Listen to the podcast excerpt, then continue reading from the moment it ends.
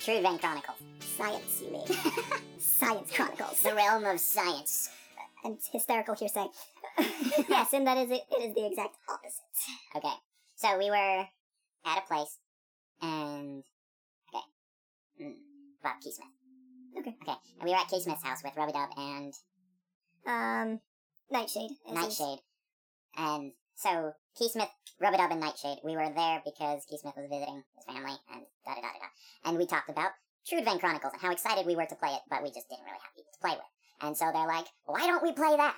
And we're like, it's complicated. And they're like, okay, I like math. so we brought over the books. Tanner went home and got them. And then we did math because there's character creation has math. Mhm. Vang's, if we ever do Trudvang as a streamed campaign, that's probably going to be like the last one we do because it's so complicated. And so we uh, the the core books came with a sample adventure, like an adventure booklet, and I tried to follow that, but I just couldn't.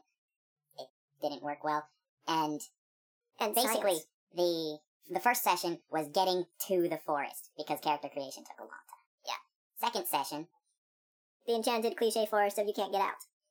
well, yeah, it, It's got a few differences it's in this. but- different. Well, the book was just enchanted cliche forest you can't get out. But the way I have it set up, it does have specific reasons and plot significance. Which he can't say because because I'm here. Him. And even if I weren't here, he still couldn't say because I would hear it while editing the Yeah. episode. So, Hi, Chloe. I'll miss you. no, sorry about the cost, guys.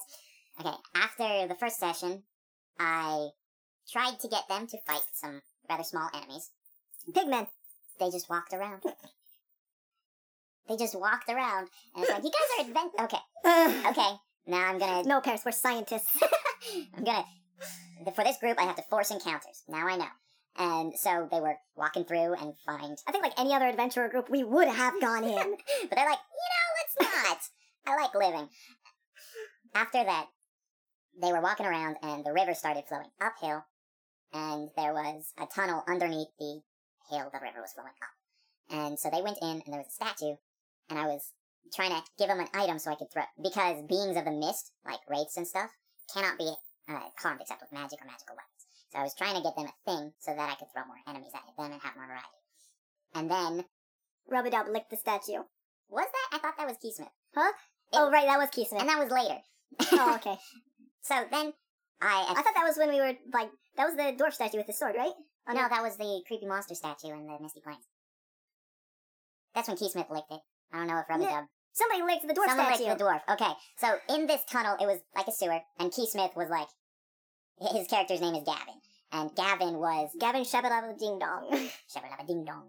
And he is. we also have a Broham Shabba Ding Dong. got Gavin Broham Wilhelm Uh, Zardclaw the Magnificent. Rust and Zardclaw the Magnificent. And so Gavin filled in one end of the tunnel so that they could be safe. And then they found this dwarf statue with a broken sword, and they touched it, and it punched them. I, I think Wilhelm is the one who Yeah. touched it. And everyone's like, we should be careful, it's weirding me out, because it had a glowing stone in the pommel of its sword. And so those of you who don't know, the pommel is the bottom. yeah, it's the little round part at the end of the handle. And they're all being cautious, and Wilhelm's like, I'm gonna grab it. And so this dwarf punches him, her, and It. the characters are hurt. Mhm. So it punches her, and combat happens, and they through the combat they crack the stone in the pommel. And so these guys were okay. First, they're like instantly gonna sell this item, and it had not even occurred to me that they would ever let this thing go. This was of vital importance to the story and to getting them equipment. And they're like, okay, when we get back to town, we're gonna sell this and we can split the profit. And there was this I- long I wa- discussion. I was, not. I, I I wasn't trying to sell it. I just want to make that clear. there was a long discussion about how they were going to split the gold it from was Gavin. Broham, and Wilhelm that wanted to. yeah, and Zardclaw didn't care. Tia Rust was just Outnumbered and just kind of like. I went, I went and took the sword. I was like, good sword. My sword. and then the, they they started science on their gl- new glowstone because uh oh before that when they broke the statue and as a way of letting them know it was defeated I had a wisp uh, kind Spirit of thing. escape from the statue and leave. And Tanner's immediate reaction was I'm gonna catch it! So he pulls out a vial and he scoops it up because he got a really good roll and it's like okay I'm okay with this. Back to the back to the stone. They noticed that the wisp and the stone both had similar properties. They would glow brighter when it was colder. The wisp appeared to like the presence of the light of, that was coming off of the stone and get dimmer when it was warmer. And so they smashed it. I wanted another spirit. So I pulled out a chisel and I cut it in half. Uh, and, and GMs don't do this, but I was just still inexperienced and kind of frustrated. I like hit my head on the table and said, "You guys just destroyed a powerful magical artifact. Uh, yeah. You're not supposed to tell them when they screw up like that. It's rude. We've ended the world so many times. Almost, Almost. almost ended. We've They- ruined lives at the very least.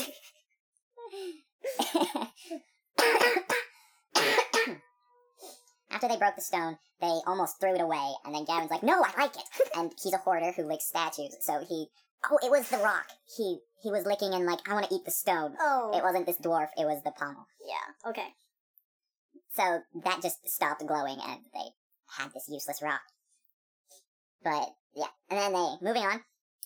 The next session, they went forward, and Gavin is the annoying bard character, and Broham is the moody thief rogue character who hates the annoying bard, but it's his brother, so he has to take care of him.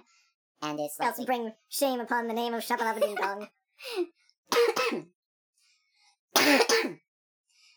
so they're walking, and Gavin's like, I'm gonna play a song. And he starts playing, and they get to a bridge, and it has this gigantic snake wrapped around it. And then, uh.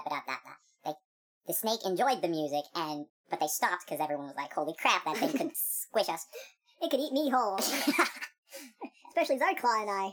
and it talks with them and it enjoys the music and explains a few things like the if you try to escape the forest you just turn around without noticing stuff like that This was And- the expedition. This was the exposition coil. expedition Yes, the Ex- expedition coil. Exposition. everyone hates you exposition grandma that is one of the most annoying things in a story especially a video game the the grandma who knows grandma everything. she's like ugh why do you exist you're so annoying the exposition grandpa is not better either and they talk to the snake and it likes the music and it tells them stuff and it tells them to come back and play more. And gavin's just thrilled to have someone who likes his songs so they cross the bridge for no reason and continue following the river so that they don't get lost. And was this the part where you heard the singing? Yes yes. Okay. They hear singing uh not pretty singing but kind of sadistic singing like they didn't know what it was saying but they could tell this thing would enjoy Bubble, torturing them bubble, toil and trouble. Oh! and they're walking by, and I tried to make it interesting, but I forgot to force them into the encounter. So they're just like, let's keep going. I don't like this. You stay away from songs in the forest, which is actually accurate. You don't go toward anything singing in the magical forest ever. But I forgot to force them to investigate and go on an adventure. You should have just had it, had like the river turn. I was relying on your curiosity and sense of adventure, and it didn't work. Witches don't have good equipment. They don't have good materials. I can't carve out their eyeballs. Are you kidding? if it's a witch making a potion, your character is specifically oh, looking yeah. for magical ingredients, That's true. but more concerned with staying alive. so they didn't go towards the creepy song, and I was like, oh crap, they need to know what this is. It's crucial for the plot.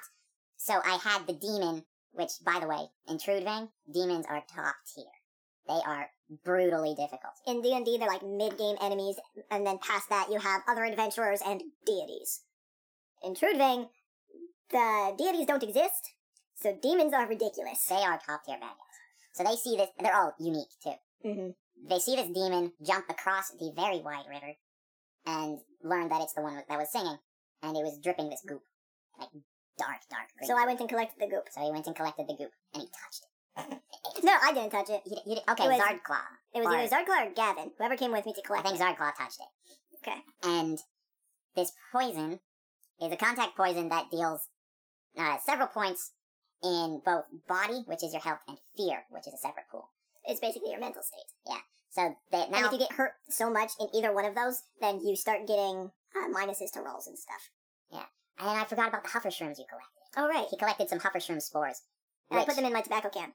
because that's the way to store hover shroom spores. Mhm. Hover shrooms are mushrooms that release their spores, and then if you breathe them in, they grow inside of your throat and you suffocate.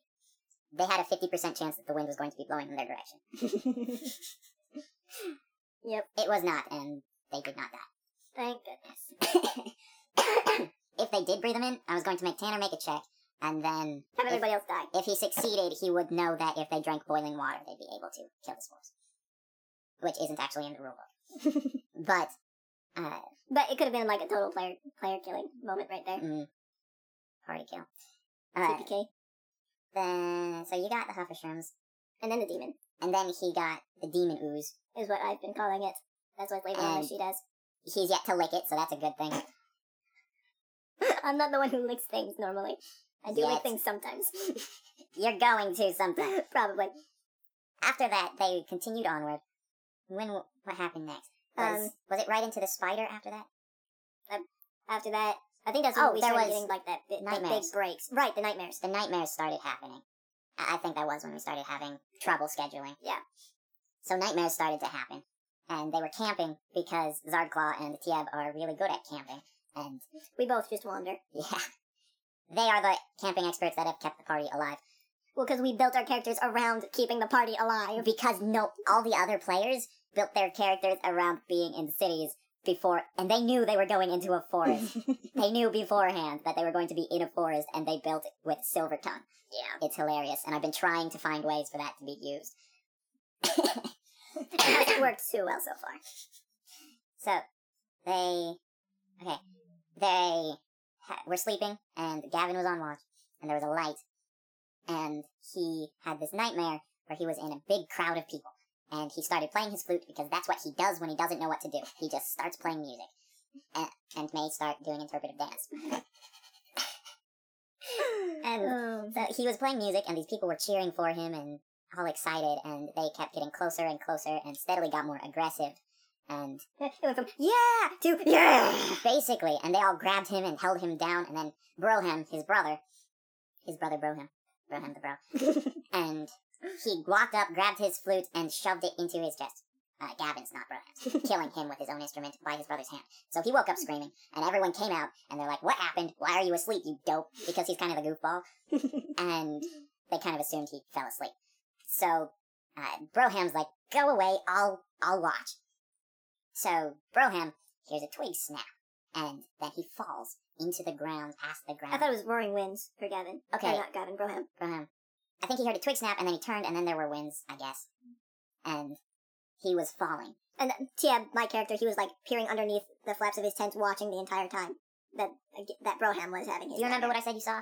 He stood there absolutely motionless. Yeah, he was just standing there. Okay. And so Broham fell backwards through the ground into pitch black darkness, and he could hear a flute playing. Broham hates Gavin's flute playing, and he could tell it was Gavin playing his flute. And Gavin's a good flute player. Broham just doesn't like Gavin. yeah. and he could hear it, and then he, he was falling and falling, and he heard another flute, and he knew it was Gavin playing, and he was falling and falling and heard another flute. And then they started playing slightly off from each other, so it was piercing and horrible. Have you ever heard two instruments play that are slightly out of tune from each other? It, it's horrible. And so that was happening with three flutes, and then he falls in the water, and then And at some point, I tackled him and started slapping his face to wake him up. and then he's in the water and he hears the flutes and he, as he's drowning, uh, he sees the three Gavins just looking at him playing, and as he drowns, he wakes up screaming. and he's like, and Gavin's like, I told you! And he's like, fine, fine, you were right. Yeah. And then they continued walking, and because they were just kind of going. And I've had a nightmare for Wilhelm planned out for three months, but we haven't gotten to do that because they haven't slept, and we've had a long time between sessions. Oh man. So I'll be sure to get Wilhelm to stand watch. Um, and Tieb does try to. Tieb tries to use Wilhelm as his test subject, so I'm pretty sure Tieb would just all for it. Wilhelm, stand watch. so they continued walking, and they got attacked by a giant spider, and it's a Next to a giant corpse. close to a giant corpse, not next Yeah. to it. You are still a valley away. Yeah. And they saw this giant, basically a forest wood giant skeleton with armor and spines inside it, pierced, piercing it. Just a bunch of spines sticking out that were chucked into it, and uh, that it was stabbed. And there was a giant net spider that attacked them, and it, they ended up.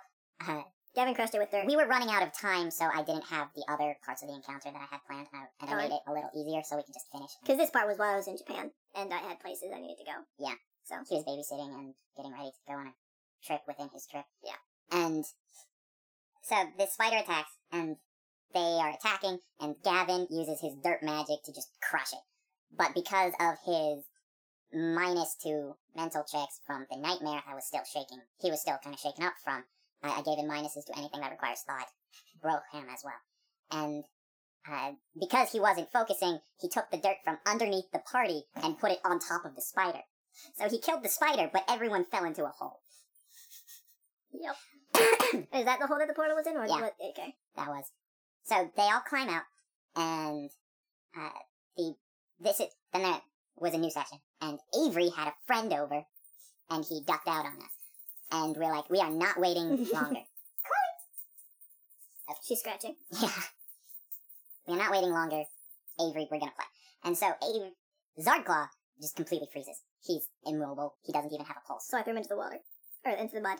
And in in the hole, there's this. It's starting to get darker and darker and expand out, and it's turning into what? Oh crap! Backing up after the demon, you went over to the little lake, the little pond. Oh pond. right. Totally forgot about that. I was specifically trying to remember to do that, but I forgot. And they found a. Another glowstone. This one's blue. Okay. They went into this field, and everything was still. It was as if the grass was pushing against their feet to remain in position. So they walk over to the pond, and it is. Uh, it, they're just messing around with it, doing science again, and they spend 20 minutes finding as many properties of this water as they possibly And can. now we have the water as a compass, yeah, and the lake is our true north. they, they, they, well, magnetic. No. They got some water in a vial, and it seemed to be pulling back towards the pond. And they saw this blue stone and an altar. That looks kind of like a lamp that's been cut in half. I have an actually decent drawing. Nice. And so Gavin, he just uses his dirt magic, which is pretty great, and lifts the altar up to him so he can just pick it up. Who needs to swim? And uh, they just pick it up, and everything, they fall on the grass, and the grass falls beneath their feet, and everything's fairly normal again. Oh, so we do more science with the stone. They, they do all the science they possibly can with the stone and the See water. why we call it Science Chronicles? and then uh, they have this bottle of water that always pulls to that pond. And especially if it's closer to the blue stone. And the blue stone is stronger when it's on the altar, but weaker than when it was at the bottom of that lake. And then, slightly later, they Back pulled to out what the, we were talking about. a little before, a little before the Okay. spider, they pulled out the glowstone and it was fixed. That was a little bit of plot armor, but if they break it again, it will stay broken, and it's just a learning thing, slightly easier. I've been bending rules so we can keep playing. yeah. And uh, the, the so the glowstone's back. If it breaks again, it's gone. But I do have a legitimate reason why it's back. I didn't just cop out; it fixed itself. There is a real reason. Hmm. The theory that our that we have right that our characters have right now is that the blue stone fix puts things back to their original state and keeps that from changing.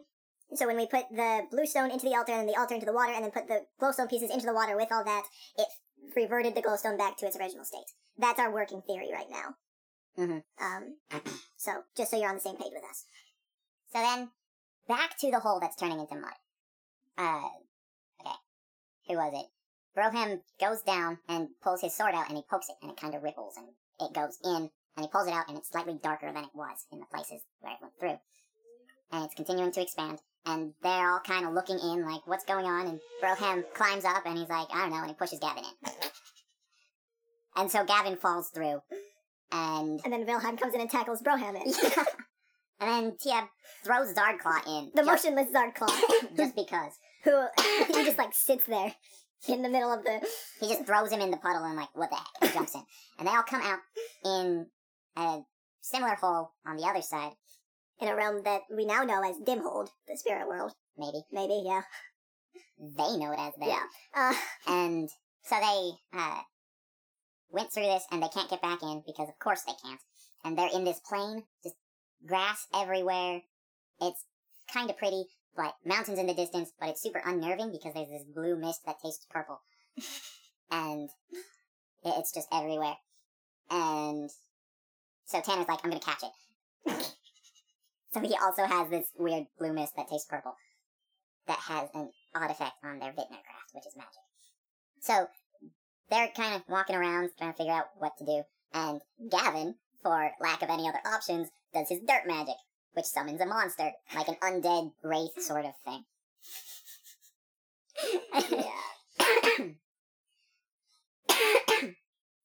so they have this thing following them, and it's just pointing at Gavin, and it says unworthy in a creepy voice, and just walks toward him. And he's kind of running away repeatedly.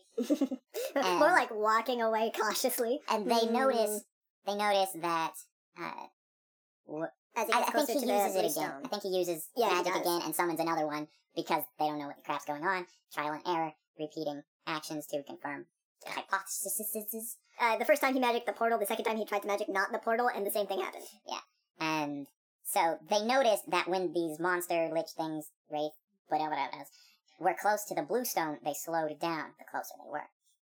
And so they just stabbed him a lot of times with the altar right next to him.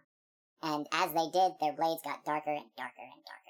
And Wilhelm didn't do it a lot, but Gavin kind of went crazy with it and just stabbed over and over. And Oh, right. And by the way, this entire time, every time we've done science, we've also done science on the wispy thing that I got. yes, yes. And the wispy thing doesn't like these zombie things, like it was actually afraid. And then we figured out that this wasn't some, like, magical construct, that this was a spirit. So, while all this is happening, Tieb is just off in a corner sitting down talking to the wispy thing. he can't be bothered with monsters right now. well, I, I can't do anything to monsters. I've got a shield, a stone sword that I can't wield, and two combat points. I have to roll a one or a two and spend also- there are- everything. There are also grabby hands going at Wilhelm. Wilhelm, and he's cutting them off. And so, Wilhelm has a darkened sword.